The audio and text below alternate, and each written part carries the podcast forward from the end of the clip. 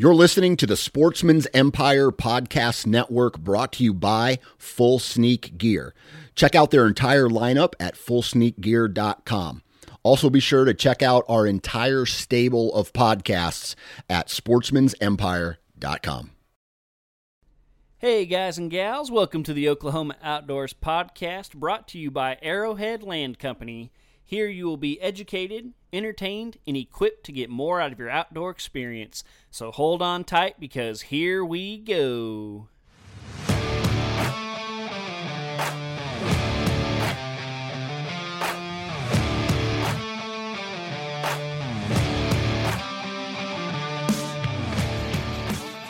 All right, what's up, people? Welcome to the Oklahoma Outdoors Podcast. I'm your host, John Hudspeth, and welcome to the show.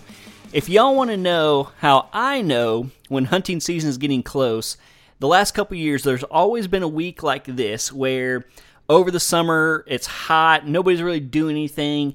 Trying to come up with relevant content can be a little bit of a challenge. Getting people uh, scheduled can be a challenge. People are going on vacation and or they have kids at home and all that stuff. And then all of a sudden this week, I am suddenly just like overrun with podcast interviews, episode interviews. Uh, I did two last week. I'm doing two this week. I already have people waiting on me to reach out to them for the next couple weeks. Uh, I will actually be hunting like two weeks from now. So, you know, I'm sure I'll do an episode on that. And so, if y'all are wondering how close season is, it's very, very close because things are very quickly ramping up. And I don't know about y'all, but I'm all for it. I I'm so ready, so ready. So got a decent amount to cover in the intro here, and then we got a really, really good episode for y'all this week that I'm very excited about. And so, yeah, we're going to kick things off. This last weekend, I made it to two hunting shows, actually. I took my daughter to both of them. My wife kind of had a, a busy weekend with work. And so loaded up my daughter, and on Saturday we drove to Shawnee to the uh, Outdoor Nation Expo. Walked around that, got to meet a lot of old friends. Um, Amy with Primetime Taxidermy was there. Charles Greer with Whitetail uh, Land Consultants was there. Who else? Um, gosh, I know I'm forgetting people. I feel bad if I left you out. My apologies, but met a whole lot of people. Uh, had a hunter from Buck Ventures uh, that was on the show a few, uh, I don't know, probably two months ago, something like that. And uh, but anyway, yeah, had a great time. Got to see a lot of old friends, talked to a lot of people. Uh, got to push my daughter around in her unicorn stroller, so always a good time there. And then uh, Sunday we uh, went to church in the morning after church, my wife had another meeting, and so uh, loaded up Hallie, and we drove down to Fort Worth to the Texas Trophy Hunters Association show. And again, that was a really good one. Um, Okie, uh, oh man, Okie Hides, there you go, was there. Um, we've had them on the show. Um, and uh, yeah, lots of other cool companies. I think I made a post a, a few days ago about uh, the coolest product I saw out of all these hunting shows was actually a $20 stool from Redneck Blinds. It was like a round disc that was collapsible, kind of like an accordion style. And so, very small. It was, I'm going to say 10 inches maybe in diameter, would fold up to about two inches thick, and uh, very easy to put in a pack or something. When you get where you're going, pop it out. You got a stool. Um, I've been doing a lot more ground hunting the last, I don't know, two, three years, especially when I travel. Um, but I always like to take a stool with me because it's just so hard to shoot your bow sitting on the ground. So I have like your typical cheap tripod stool that comes like free with blinds, or you can get them at Walmart. Um, so I usually carry that around with me. But of course, as you're sitting there, one leg always ends up like sinking into the ground. Then you're unlevel. You're trying not to fall over. So anyway, I, I, I didn't buy one, but I took a picture of it. Uh, might have to order one. So anyway, that went product of the year for me, which is kind of dumb because it's so simple and so easy. Um, but anyway, so had a really good time over the weekend. Um, been working this week, and then this coming weekend Really excited. Uh, my wife has given me an entire weekend to go to the ranch and do whatever I want. She's going to keep the baby and everything. She's getting ready to leave the country. Uh, know I've talked about that. She's headed to Nepal on a mission trip, so can be praying for her. Uh, but anyway, because she's going to be go- gone for so long, she's kind of given me this weekend as you know a quote break, uh, which of course I am using to go work out in the extreme heat. God, I think it's supposed to be like 107 on Saturday or something. Uh, but anyway, so I've actually like I'm I'm trying to be very efficient and uh, and get everything done that I need to get done that I've kind of been putting off, and so I've actually come up with a, a, list on my phone. I've laid out all my different spots, like all my different locations, and I've gone spot by spot, things I need to check on, things I need to do. Um, for instance, I have one location where my cell cam is struggling to send pictures. I had the same thing last year, and so I bought an antenna for it, and I'm going to take like a, a 2x4 or something and wire it up to where I can get, you know, 10, 12 feet in the air or something, run the antenna up the pole, hopefully get better pictures from that camera. Um, I got some straps to replace. I've talked about that several times. One of my Banks blinds tipped over this summer in one of those, or I guess the spring in one of those bad storms. So I got to set it back up. Another one of my blinds is like leaning, leaning real far forward. I know I've talked about that because the, the cows got back there last summer and, and rubbed on it and pushed the front legs out. Uh, so I need to level that up because if I would have had to shoot, you know, my muzzleloader or my rifle out of that blind, it would have been very difficult because the window's just so low because the blind is leaning so far forward. So, so yeah, lots of stuff like that. Like I said, made a list. I, I'm hoping I have everything I need. I know at least one of my feeder motors is out, and I, I think I have one motor. So I'm really hoping that another one is not out. Uh, I don't know what it is. I need to figure. I need to like call them or something. But I, I go through feeder motors way faster than I should, and I'm buying good high quality motors. I don't know if it's because I leave them running when they're empty. I don't know if it's because I turn them off uh, and, and like it'd be better to leave them running. So if any anyway, if any of y'all have any tips, uh, reach out to me, Facebook or Instagram. Let me know how y'all keep y'all's feeders in good shape because that is something that I've not kept up with or not not mastered. Um, so anyway, yeah. Um, as far as like moving stuff around, I'm pretty well set. Like I, I put a lot of effort into that last year. Um, you know, I got my feeders in good spots. I pinned all of them except for the one that I purposely leave unpinned. Uh, I got blinds. I got rifle setups. I got bow setups. Um, I'm like I'm pretty far, pretty well set up as far as all that goes.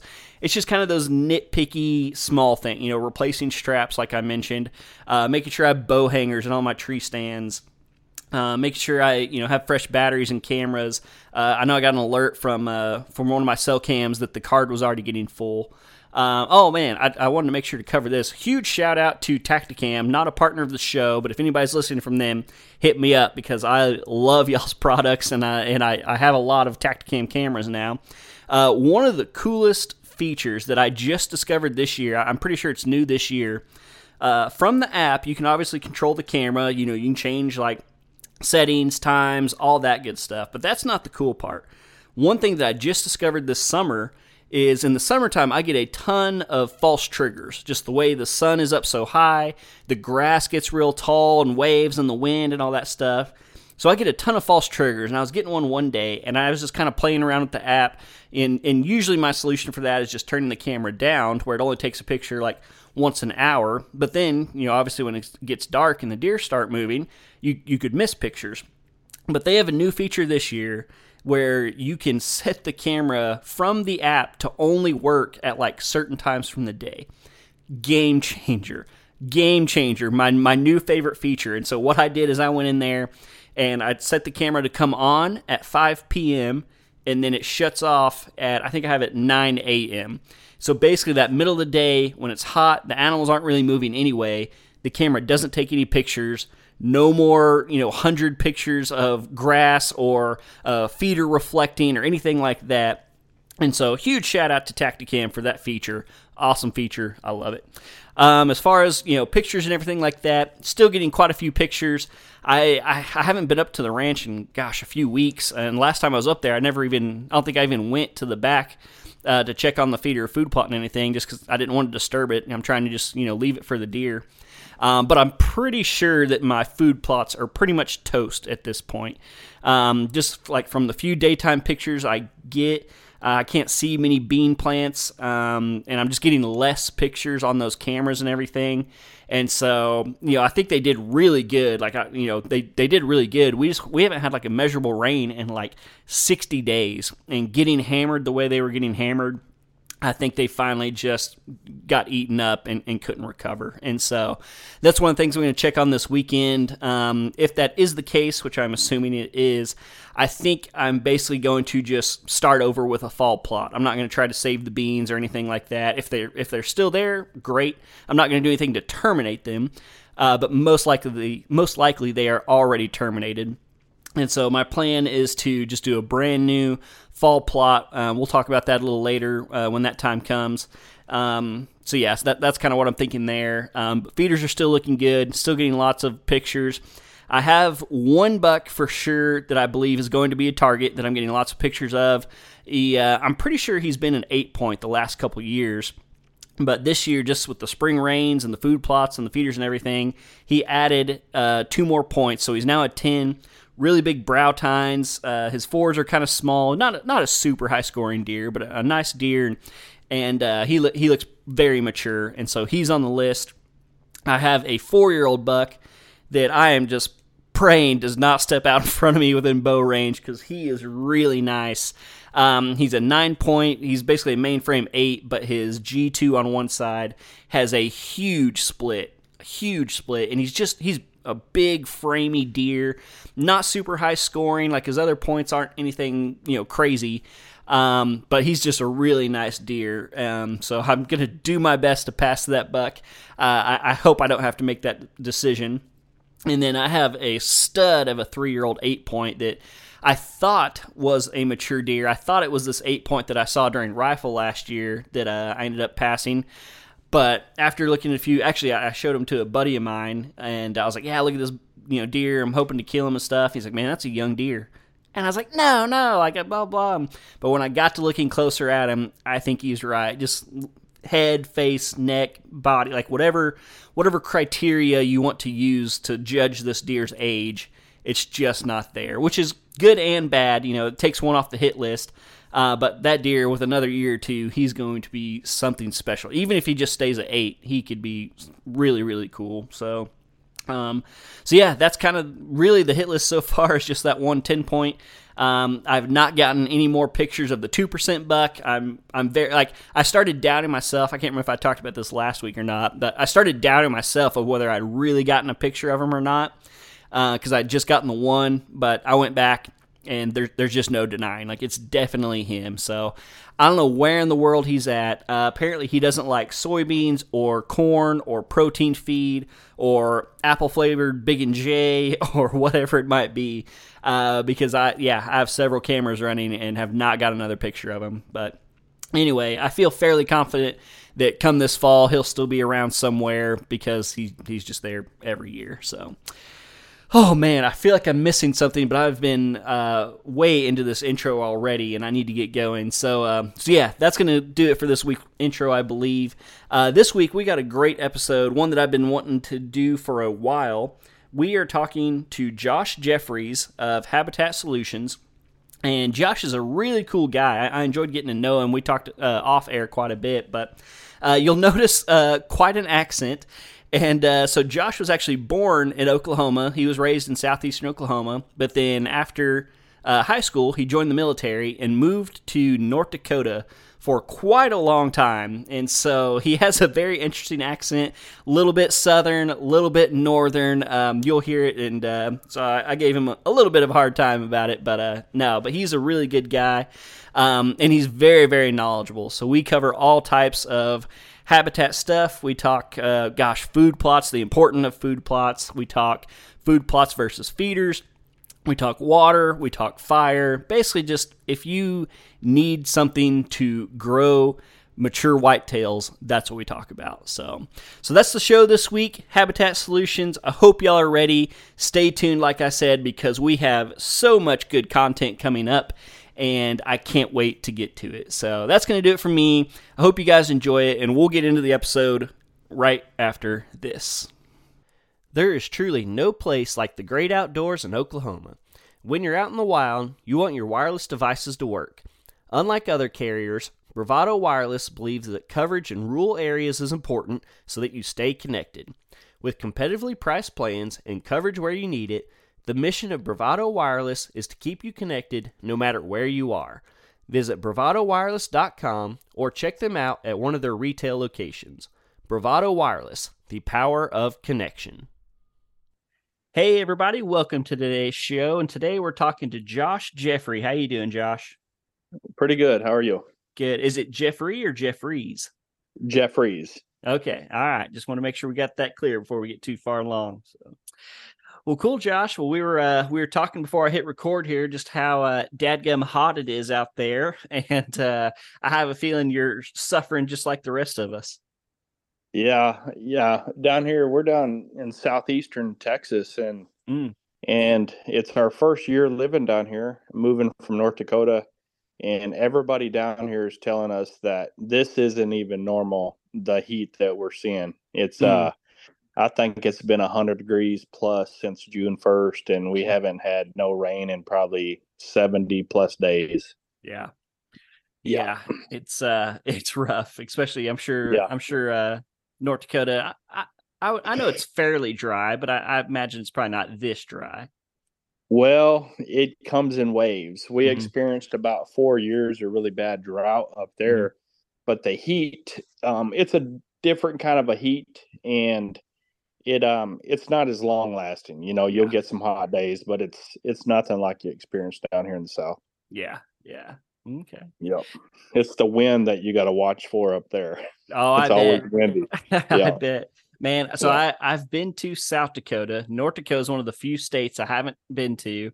Um, but my sister just moved to Nebraska uh, about a year and a half ago, and I went up there and went turkey hunting this spring and like I, I was ready for the wind you know i've been in windy places but one thing that kind of just got to me a little bit so they they just built a house and they built it up on this hill you know they have a beautiful view and everything but mm-hmm. because they just built this house they haven't had they don't have a windbreak yet you know like they haven't planted the trees or anything right and it sound like like at all times during the day, it sounds like you're leaning your head up against a car window or something. Like the wind is just pounding that house all day long. And then the other thing that I I've been kind of keeping so I'm I'm about to head up there at the end of this month to go deer hunting. And so I've been kind of trying to to track the wind a little bit just to kind of figure out like what the normal wind directions are and everything. And I, I just haven't been able to figure out what the what the regular wind like I mean, you go, you check every day. It's like morning, it's southwest, evening, it's north. The next day, it's like southeast, and then by the evening, it's southwest. It, like it's just all over the place all the time. Is that kind of how North Dakota is?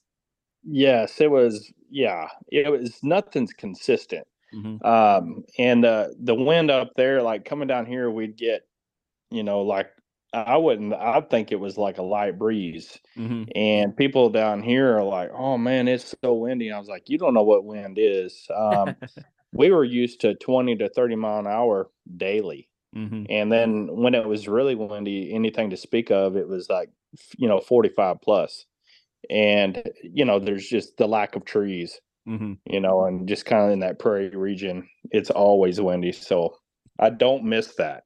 Yeah, yeah, I, I don't blame you. I don't blame you.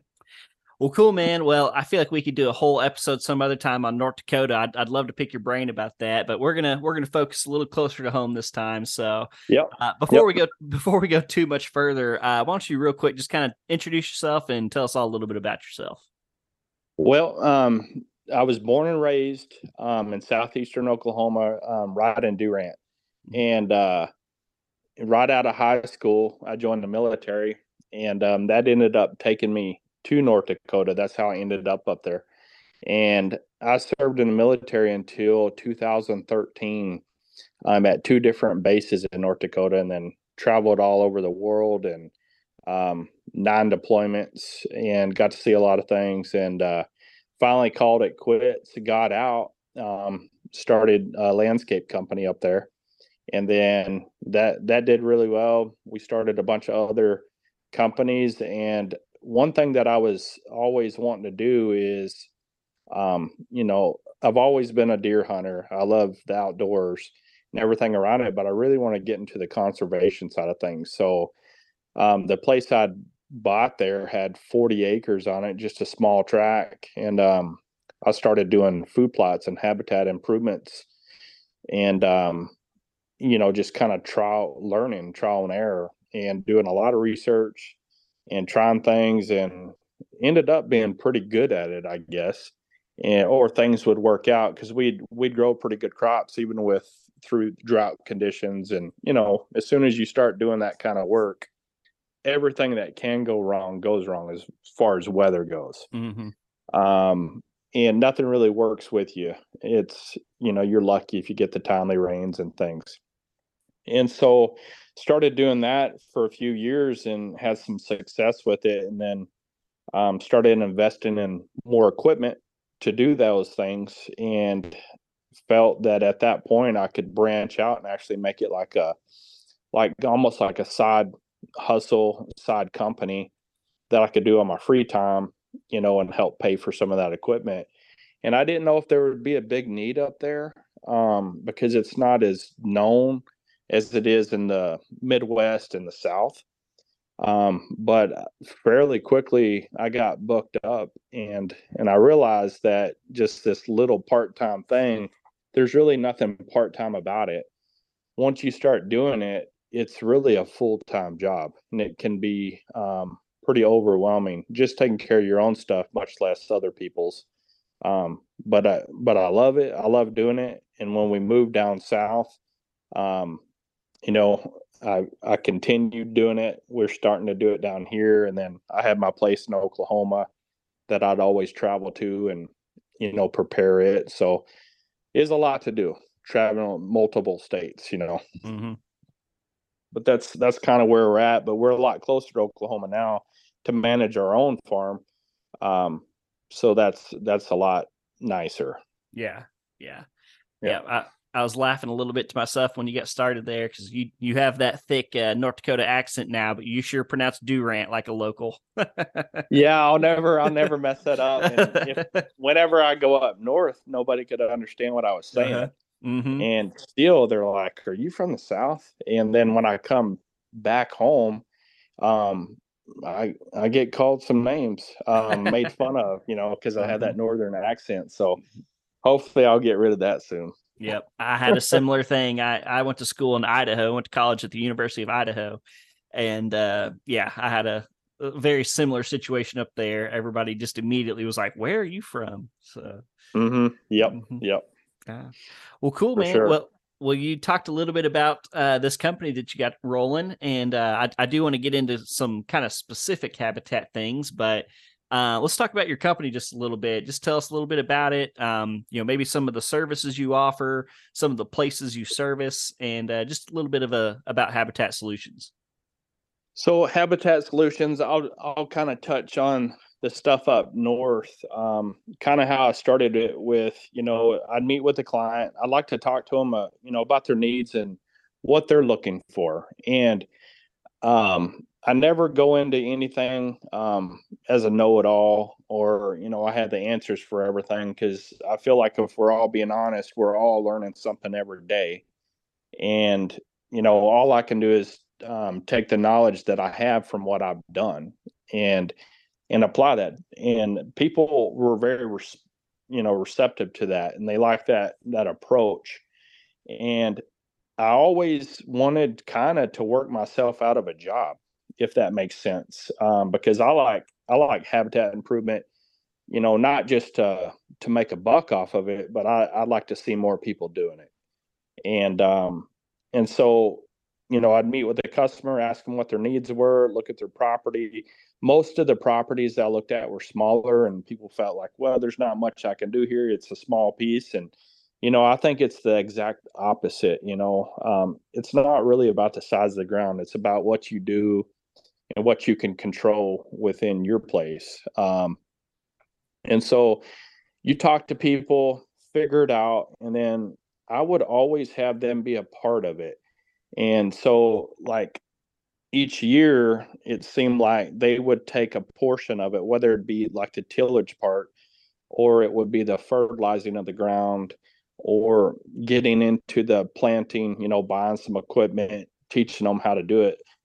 Um, one of the things I realized when we started doing it was there's a few things that you know keep people from doing it. One one is the equipment, you know, or the know-how and time is a big thing and then what I found out is a lot of people are scared to do things, you know, not knowing how to do it and, you know, just kind of stay away from it.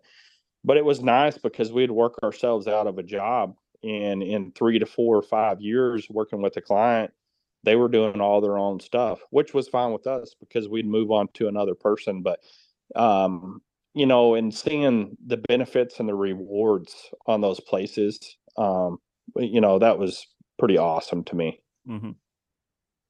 Yeah, that's great, man. That's a that's an awesome attitude to have. You know, like really working for the greater good, not just yourself. Um, that's something you don't yeah. see, don't necessarily see that all the time. So that's a great attitude. Yeah, and then since we've, um, you know, I haven't really done anything for anybody in Oklahoma per se because, um, you know, we weren't really established down here yet and but a lot of people have followed what we're doing with our Oklahoma ground and the success that we've had. And so and then same thing in Texas, being newer to Texas, we've mainly just been doing like land um, consults and visiting and talking to people, you know, about you know, giving them our ideas, you know, mm-hmm. what to do, what you could do to improve this, just kind of a layout, blind placements, things that you could plant. You know, I like to stress the the pulling power of you know f- food plots um, mm-hmm. and fall plots, and then all the things. And you know, there's up north in North Dakota, they basically been.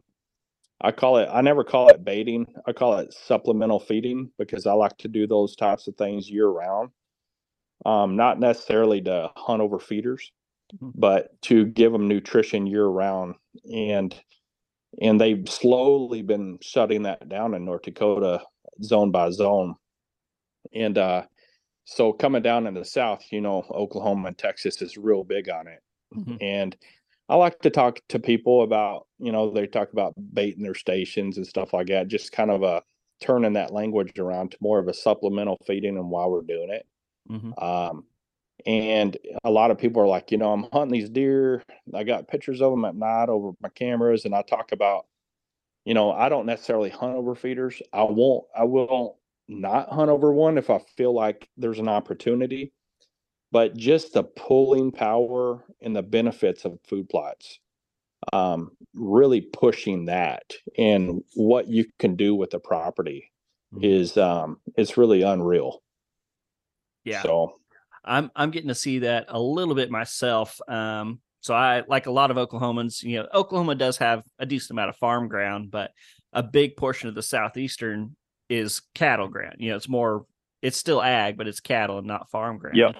Mm-hmm. And and my family's the same way. That's something I have to to fight. And so I've never really gotten to do much of a spring plot. One, we were always super busy on the ranch and two, I just like at some point during the year, the cows were going to get into it and ruin it. Um, but this year, my brother and I, you know, did a little bit of fencing and we kind of got things squared away. And and this year, I really had my first, honest to goodness, successful spring plot. I did three soybean plots, ranging from acre and a half up to three acres, and yep. uh, and kind of like you were just saying, like the the amount of deer and the amount of bucks I have after adding that plot where I've always had a feed, feeder. There's always been a feeder there, and the feeder is mm-hmm. still there. But adding that plot, like I have more mature bucks around our place than I've ever had before this time of year. Correct, correct. And um, some of the things that we've seen on our Oklahoma place, um, you know, all the we've killed. Um, we've killed two out of the last four years. We've killed two deer that were the 160 range. Mm-hmm and big mature older deer and what we noticed is those deer they do come to feeders um, at night you know i feel like some of those smarter deer become nocturnal with those things mm-hmm. and they wouldn't ever come to any of those at any time that you could hunt them mm-hmm.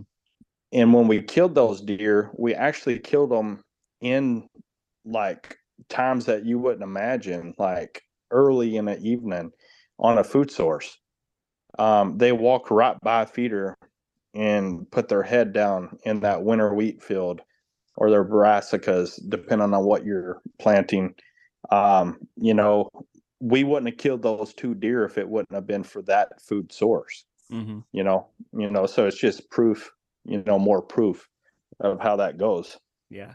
Let me ask you this because uh, I know you were raised in Oklahoma and, and a lot of people listen to this were, and it's when you grow up using feeders or bait, you know, of any kind, it's very hard to break that habit. It's very hard to get away from it because you're used to seeing deer there and you're used to getting the pictures there and stuff.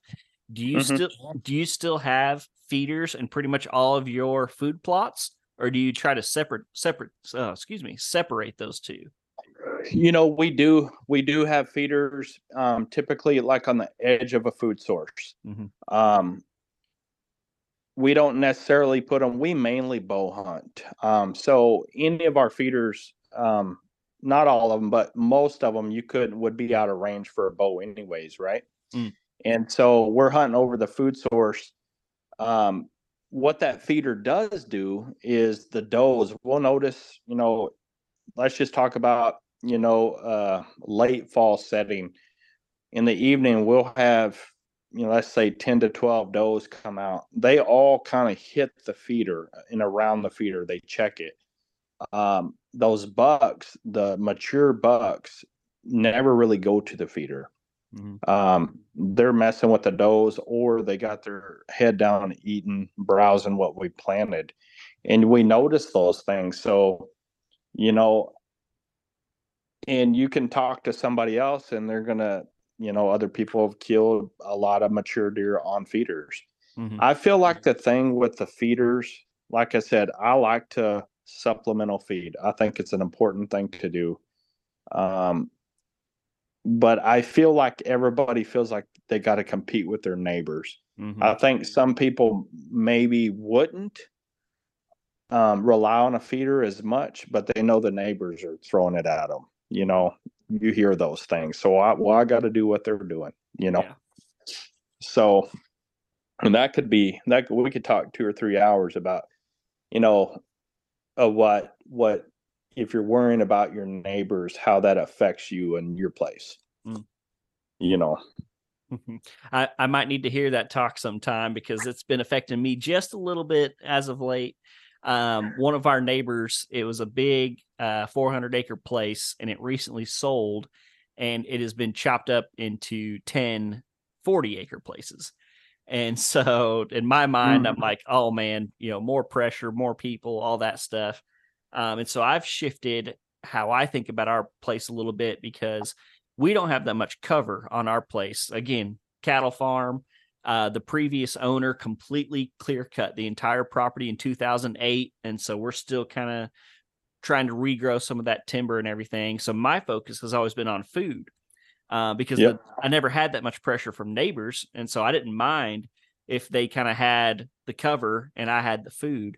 But now I feel like I'm having to transition a little bit because I want now I don't want those deer going to the neighbors. And so I've been kind of shifting my focus to like, all right, I need some high quality cover and food in areas to where the deer are going to stay on me. And so um I don't know, curious to, to hear your thoughts on that or uh, you know, you mentioned maybe you don't need to worry about your neighbors and things you can do. So I'll, I'll open the floor to you. Let let Well, there's so many things. I'll try to keep it not go down the rabbit hole too much. Um, neighbors, you know, I think it's important to try to work with neighbors. Mhm. Um, and it's best if we all get along. I think in the perfect world, you could talk to your neighbors, talk about kind of your management goals, see what they're see if things align. Mhm. Um, what I've found is that a lot of times you talk about that and you know folks tell you what you want to hear Mhm. and um, then you know you start sharing pictures like you know hey this is a good three year old or four year old that we're we passed you know we'd like to see what he turns into at five or six or seven Mhm. and they also agree. And then three days later you see a picture of that deer posted on facebook. You know things like that. It can be frustrating. Um i think it's with anything in life um you can't you just kind of got to step back from the things that you can't control. And you know you just kind of got to accept that you're not going to control your neighbors mm-hmm. and they have every right to do what they want to do. Um, and people are just kind of kind of do what they're going to do anyways or the heat of the moment you know i think we're all guilty of that with deer hunting yeah um so i think i'm trying to let that go so i don't get upset you know because when you're you're in, investing all this time and money and in a place and you're trying to get animals to at a mature level and they get taken you know it's just kind of like man you know that sucks but in the big picture, there's nothing you can really do. You know, you can control your side of the fence. And with that mindset, you know, I just don't really worry about what they're doing. And I think about, you know, what can I do that's going to benefit me based on maybe some of the things that they do. Mm-hmm. And so maybe maybe they overhunt their place or they overpressure it. Um, or they're just running so many feeders it's crazy. You know maybe maybe you do less of that and you focus on a different food source like the food plots things that you can do um, not over pressure in your place. So when those deer feel pressured they're on you. Um, i know during the rut that can all change. It just depends on where there's a hot doe but you know just kind of take the cards that you're dealt and work with what you have. Mm-hmm. that's you know, good advice. Of, instead of getting frustrated because you know it just kind of takes away from the whole point of everything. Yeah yeah. You know? I, I agree i agree. So right. yeah that's my take on some of that. Okay all right. Well uh I, this just kind of popped in my head. I'd like to take you through a little little exercise if you will.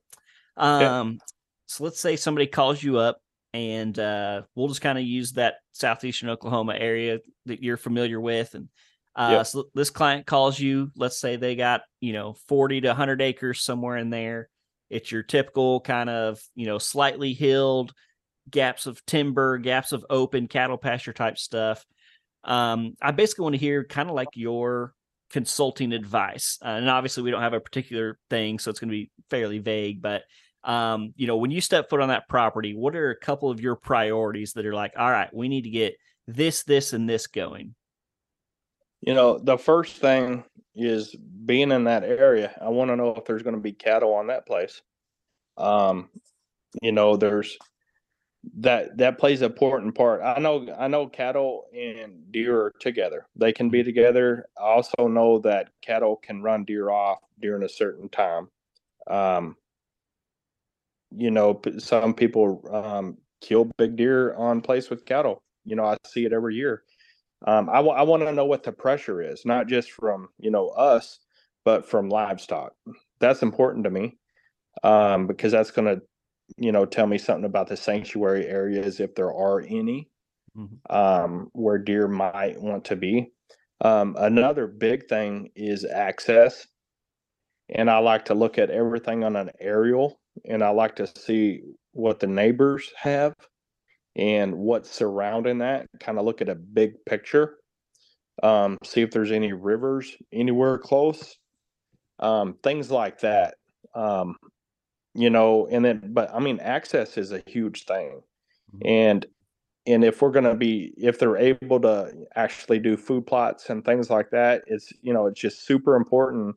Not so much how you can get in them, but how you get out of them. Um, the way we're set up on our place, is you know sometimes i'm forced to hunt alone sometimes i you know have some there with me. I never if someone's around i never get out of a stand. I always have someone pick me up in like a ranger or a four-wheeler or something leave it running come by pick me up and we drive out. Um, because access and not showing them how you're coming and going and what you're doing is super super important I think it's really overlooked. Mm-hmm. If that makes sense to you. No, no, that's a, a, a really big deal for me, uh, for sure. Um, one thing that I tried to do this year, and it just did not grow for whatever reason. I tried to plant some screens this year with switch switchgrass, and mm-hmm. worked the dirt and everything. Thought I had it perfect. Spread the seed at a good rate, uh, drug it a little bit, and I don't know if I just got the seed a little too deep or what happened, but basically nothing grew. And so I was really banking on that. And so now I have all these spots that I had to kind of set up ready to go, but the screens that I was counting on are no longer there. And so that's something that I've been mm-hmm. having to battle with is uh my access is just not near as good as I was expecting it to be. Right. Or you know, and if you don't have that access, what I talked about as far as someone get you in and out, um, you know, that's your other option that's actually worked very well with uh for us. Mm. Gotcha. You'll notice um if you really pay attention, if they're used to like a tractor driving around or they're used to that ranger or that four-wheeler driving around there's a difference whether you walk in or walk out of a field versus if that ranger that ranger literally pulls up in the evening and you're getting down out of a blind getting in and a lot of times the deer if they don't run off the plot sometimes they don't even run off the plot if it's dark enough um, they run to the edge and then you leave and they come back out. Yeah. Um, it's just it's just a different way that's worked out, you know, if you don't have the ideal access. Yeah. All right. All right, I got I got another question. Still using the same scenario, you know, 40 to 100 acres, new property and yeah. everything. Um again, a large majority of Oklahoma is cattle country like we talked about and uh when it comes to planting food. I, I hear people ask like, you know, kind of the big hunting celebrity people all the time, like, you know, what should my ratio be? Like, what should, you know, how many acres of food should I have for, you know, every 10 acres of land or whatever like that? Um, and, you know, of course, the answer is always, it depends, you know, it depends on your neighbors and, and this and that. But like I said, here kind of in Oklahoma, where the majority of it is cattle country, you don't have many soybeans, corn, milo, wheat, whatever.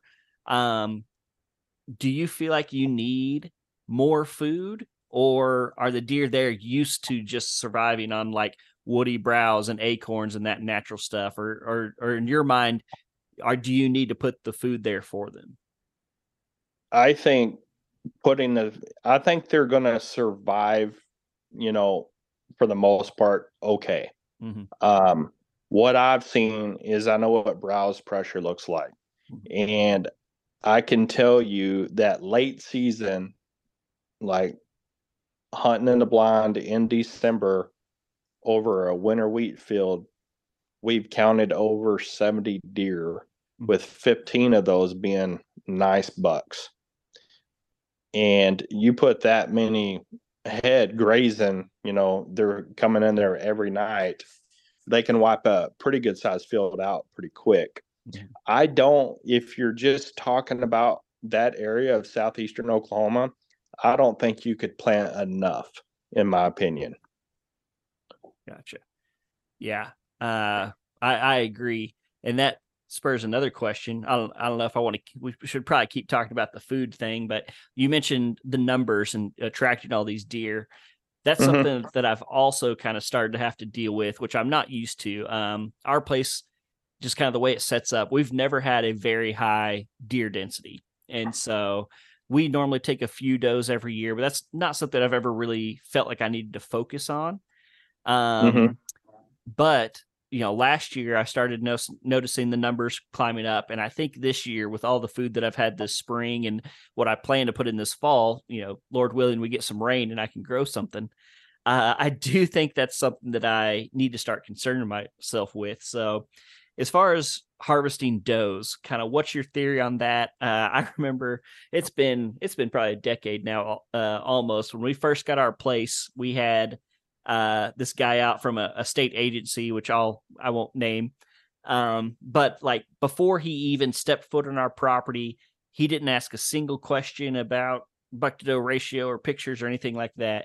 He just blanket statement told me that we need to kill four does for every one buck. Is uh-huh you know, to me, I feel like it's not that simple, but I do know harvesting does is a very important part. So I guess I'm just asking, you know, when you start getting these numbers and you start doing this work and and having more deer, uh, what's your opinion on controlling does? Um, just from what I've seen, and and this, you know, honestly, this this answer would vary. Mm-hmm. Um, before last season, I would tell you that I'd like to see a one to one or a two to one, you know, two does for a buck mm-hmm. kind of numbers. I know that we have way too many does. Mm-hmm. Um, you know, but like I think something, you know, nobody has said for sure, but I think with the the the drought conditions that we experienced last summer in southeastern Oklahoma and the that previous winter was, you know, pretty hard on the wildlife. I think that we lost a lot of mature animals, bucks mm-hmm. and does. I think that we might have had a little bit of EHD mm-hmm. um, that really hasn't been talked about. What I do know is that we had less mature does last fall. We just didn't see them like we did before. And we were really hurting with mature bucks. Hmm. You know, where did they go? Um, the reason I say that is because we experienced this up in North Dakota a couple of years ago. And it hits, you know, it hit a lot of our mature animals and a lot of the mature does, they just disappeared within like two weeks of opener, everything was fine, and then the numbers were gone. And people started finding dead deer all over. Now, if you get in, in southeastern Oklahoma, you know a dead deer doesn't last very long. You know, with the buzzards and the predators, they get ate up pretty quick. I don't know if it was ever confirmed that we had any of that, but I would say something happened.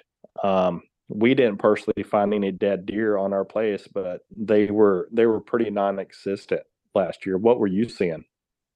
You know, I was just thinking through my mind uh, as you were talking there. Um, I can't think of any mature bucks that you know I would say went missing.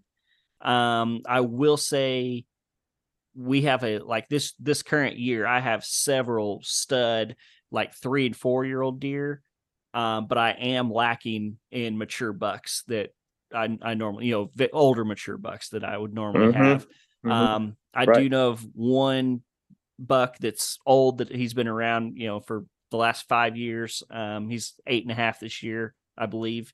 Um, and I'll be honest, I just I don't know if I have paid close enough attention to does to be able to answer that question on them.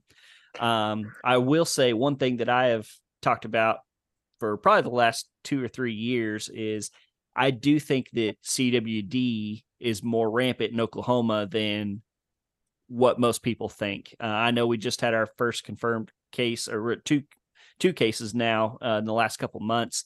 Um, I think it's been much more widespread than that. I just don't think we were testing for it, and that's why it wasn't more known about. Um, mm-hmm. Now, whether that's causing anything, I don't know. And again, that's just kind of me and my calculations. Um, but it is interesting. I, I, feel like I haven't heard much on EHD. I feel like that's something that people down here just don't really talk about much because from from my understanding is we used to have it real bad down here and the deer have kind of become immune to it. Um, but maybe it's been long enough that it's creeping back in. Yeah, and it's one of those things you're experiencing, you know, a severe drought and mm-hmm and that you know i don't i'm not a scientist i'm not going to act like one but i yeah. believe it's like a it's either a gnat or a fly mm-hmm. something like that gets in this stagnant water and they catch it that way um, that's what happened in north dakota it right. was one of the worst droughts that we had seen and we thought everything was going to make it through it and then then it got them you know and so it's pretty crazy. So, you know, my answer varies on the does. I think that you need to have a balance. Mm-hmm. Um, I think there's way too many people that just want to hunt bucks and and you know, it's just kind of what they want to shoot. They want to shoot a buck, whether it's a small buck or a big buck. Um, I think shooting those does, um, it doesn't happen as much as it should. Mm-hmm. But I think you need to have a balance, you know, with anything. Yeah. Yeah. I agree. Yep. Yep. Um, what about fire? I think fire is something that I think pretty much everybody agrees that it's a good thing. I think everybody thinks it's a good tool, but most people, including myself, are scared of it. You know, we just we all grew up with Smokey the Bear. We're all, you know, we see we saw what just happened in Hawaii, these massive wildfires. Um, yeah, we've done some burning on our place. I actually cleared a really nice fire break uh, this spring. I was going to do, uh, I think it measured out to about 30 acres that I was planning to burn this spring, and just my schedule and the weather never aligned. You know, we had a lot of early spring rains, and uh, every time it would get dry, I'd be busy, so I never actually got it burned. But is that something that you recommend for most people? Yes. Um, you know, I think fire, I love fire. Um, it is, it is, um, I guess, stressful, can be. The, um, we, we burnt our whole place off this spring and yes, it was a challenge. Um, luckily, you know, the, the fall before, after season and stuff, I started working on some fire breaks and getting that stuff kind of ready. And then come spring, when I wanted to burn, um, you know, it wouldn't quit raining, right? Mm-hmm. Um, it just, it was always something. The wind wasn't right, or the conditions weren't right, or it was too wet.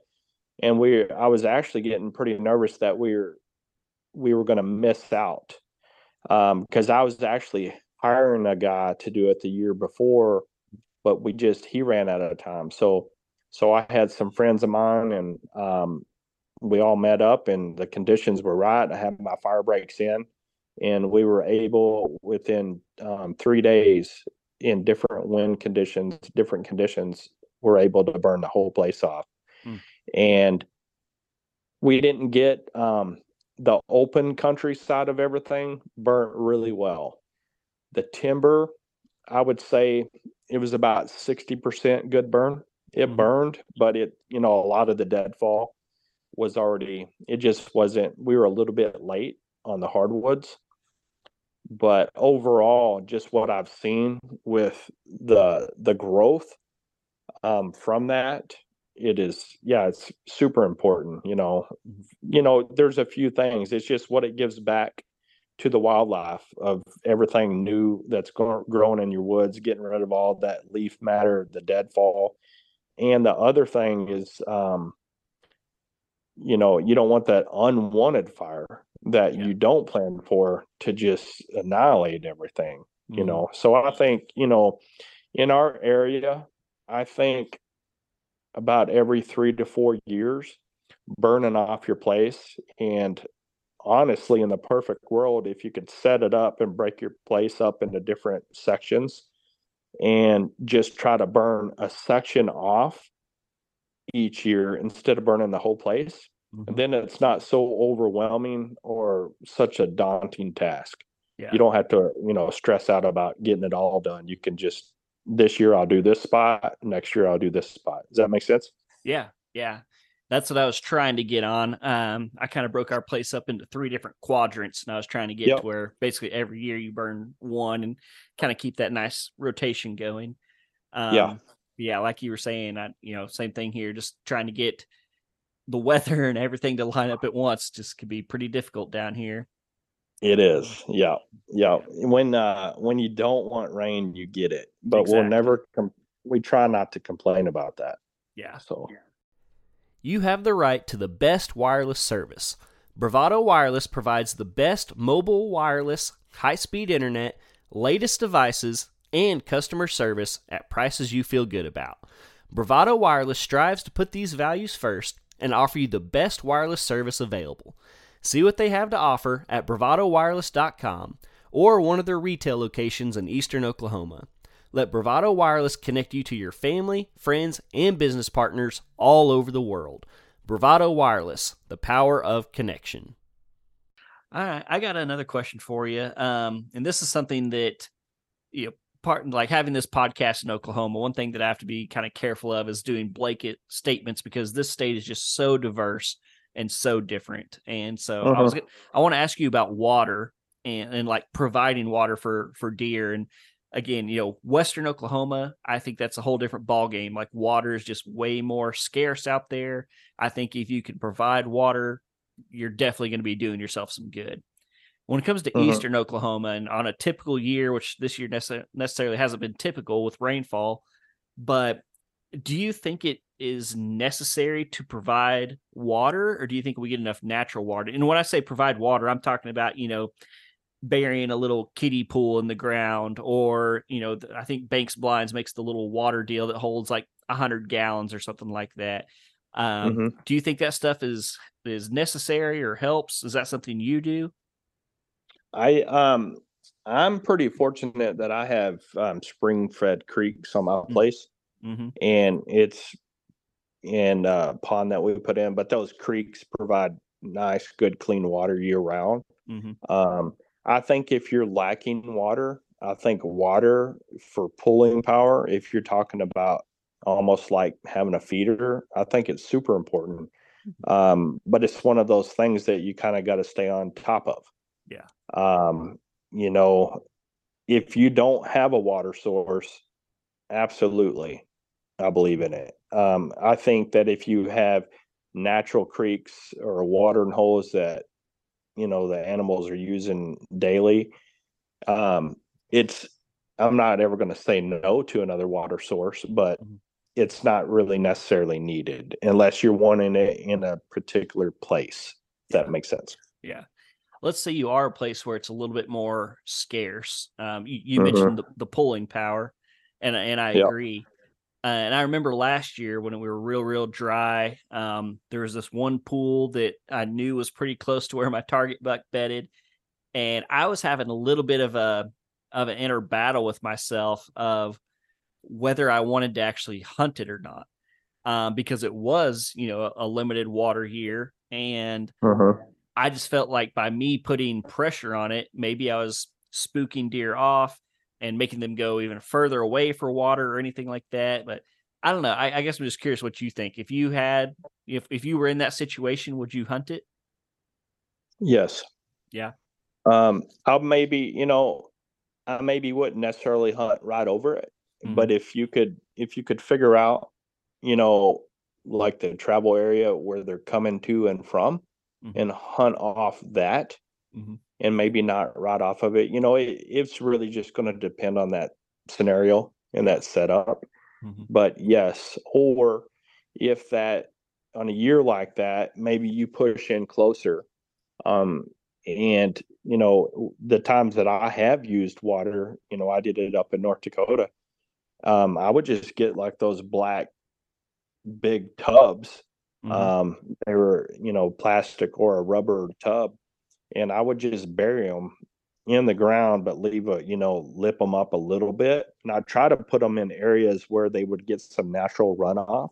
Mm-hmm. So if you did get rain, they'd kind of fill up. Um, and then I would just keep that water full.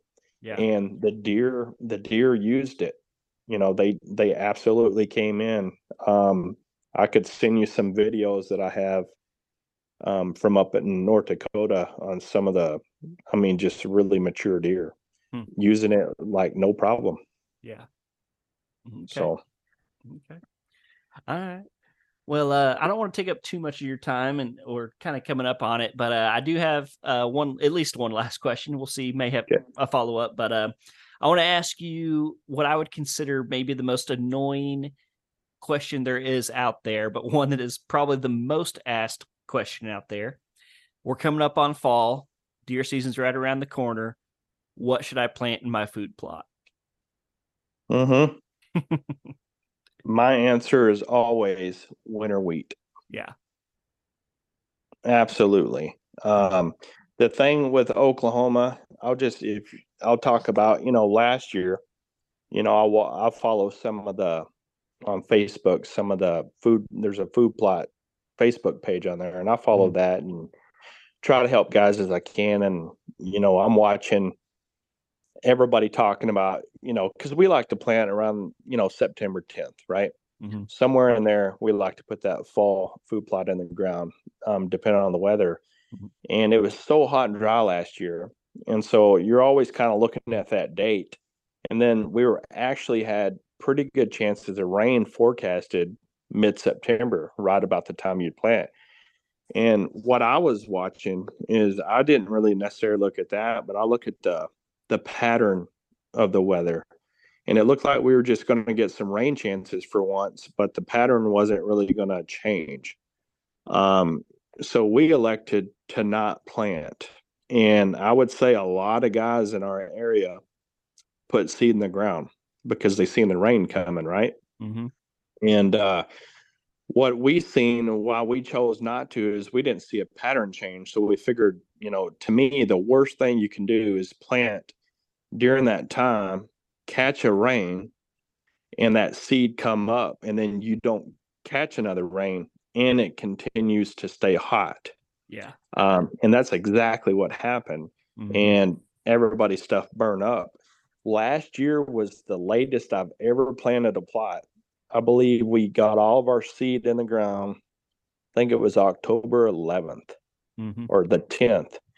And, you know, super late, right? And, but our plots, you know, the pattern changed, the temperatures finally were better. We started getting some, some more, um, more rains, timely rains, and our plots turned out. I mean, they were beautiful all Mhm. winter and fall and into the spring Yeah. you know so uh, you know i tell people winter wheat um you know and i you know i had some oats in there and uh, some other things you know i put different things in in the perfect world to get you know radishes are overlooked um radishes early are hit really hard um there's different things um but you really got to watch the weather patterns and then you got to watch out for them army worms Yeah.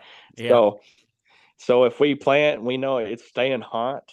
Um, I don't even check the fields anymore. I just go ahead and spray for them.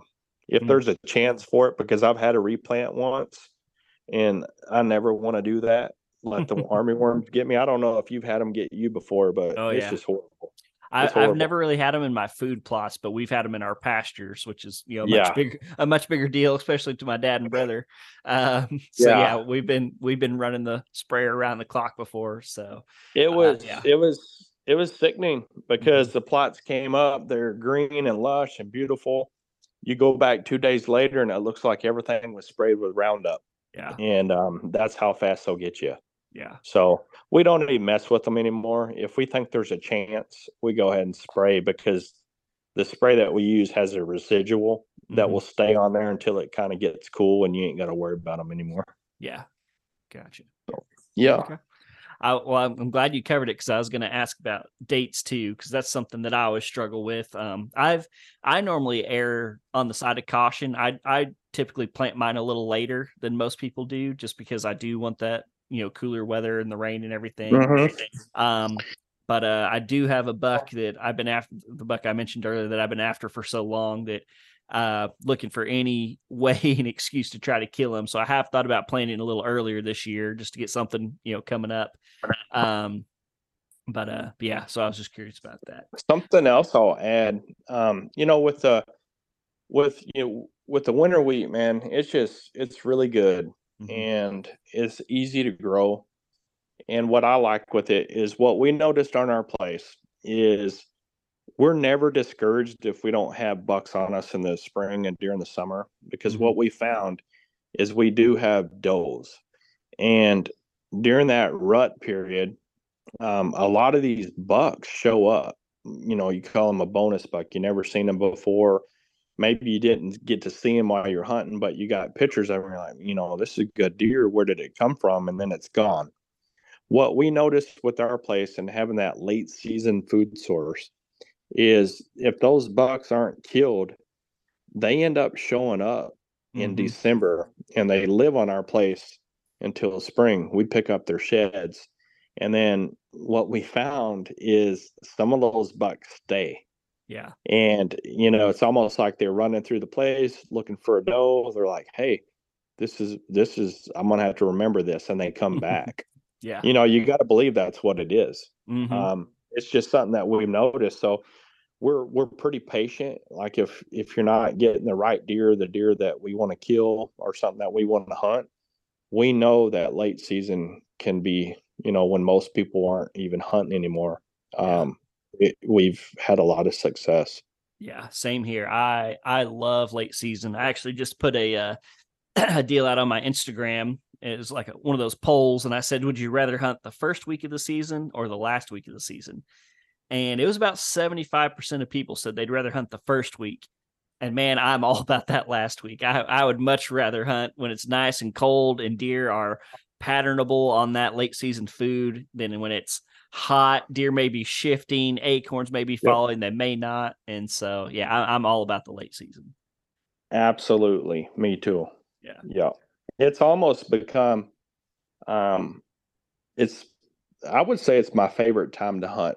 Mm-hmm. Our particular place, the way we plant things. Um, the other time that I like to hunt is between muzzleloader and rifle. Yeah. Um, that's that's pretty good if the weather's right. Mm-hmm. Yep.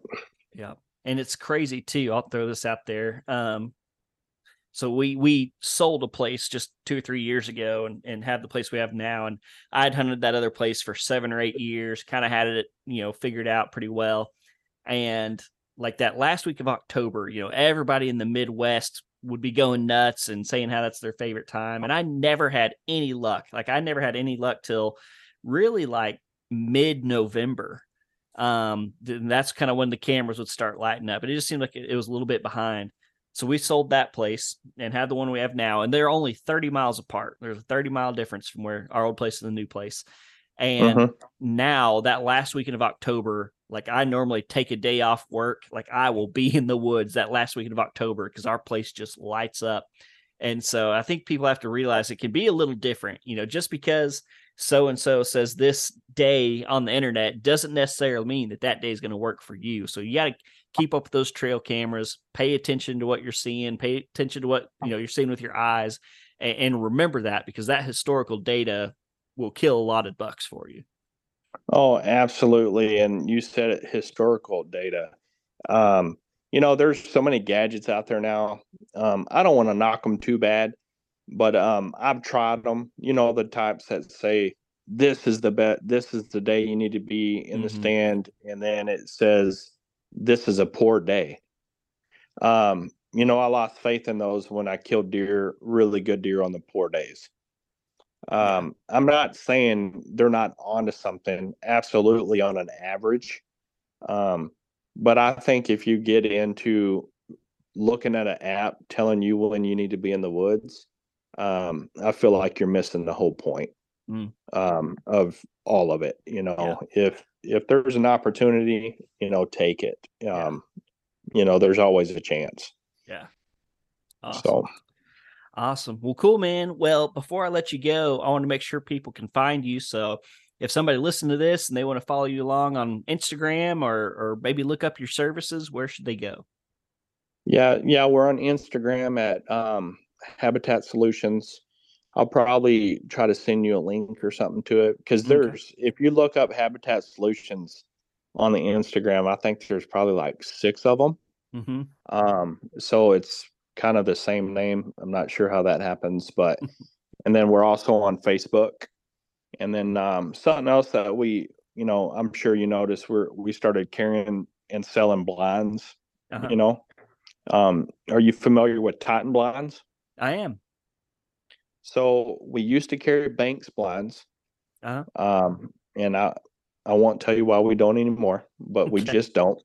Um, what I really like is with Titan blinds, they're they're all one piece and they work really good whether you're up in the north or the south is because with this type of blind um, you know how when you get in your deer blinds and early season they're full of wasp and mm-hmm. flies mm. and all that we don't have that problem with these blinds on how they're built um, which is i really like that and they're built in texas you know 100% of the blind nothing's outsourced to any other country or anything like that they build everything there and i really like that so yeah so that's why we started carrying those and you know it's one of the things is you know with the right clients we'll set them up for them too and help mm-hmm. them out with that not just selling them so nice yeah nice okay. but yeah you can find us on instagram and facebook awesome Awesome. Well, Josh, I really appreciate it. This was a great conversation. Had a great time with it. And uh, yeah, we may have to have you again sometime to talk about North Dakota and, and the crazy winds. So, okay, absolutely. Awesome. Well, cool, man. Well, I appreciate it, and we will talk to you later. All right. Thank you. Bye. All right, guys, that's going to do it for this week. Thank you, Josh, for coming on. Y'all be sure to check out Habitat Solutions. He runs a really good Instagram page. I really enjoy following it. Uh, lots of good pictures on there and information along with it. So be sure to check that out. And guys, like I keep saying, season's right around the corner. Be sure you're prepared. Uh, I leave for Nebraska in like a week and a half, something like that, when this airs. And uh, so I've been shooting my bow a lot, been messing around with the saddle that Charles let me borrow. Have not spent near enough time in the saddle, have not spent near enough time shooting. So that is very much my focus for the next two weeks leading up to that trip. And uh, so, yeah, I need to get on it. Don't be like me. Start shooting your stuff now. Get your gear dialed. Get your stuff dialed because we're like, ah, gosh, we're like six weeks away from from Oklahoma opener. So get it all dialed. Get out there, enjoy nature, and until next week, I will see y'all right back here on the Oklahoma Outdoors Podcast.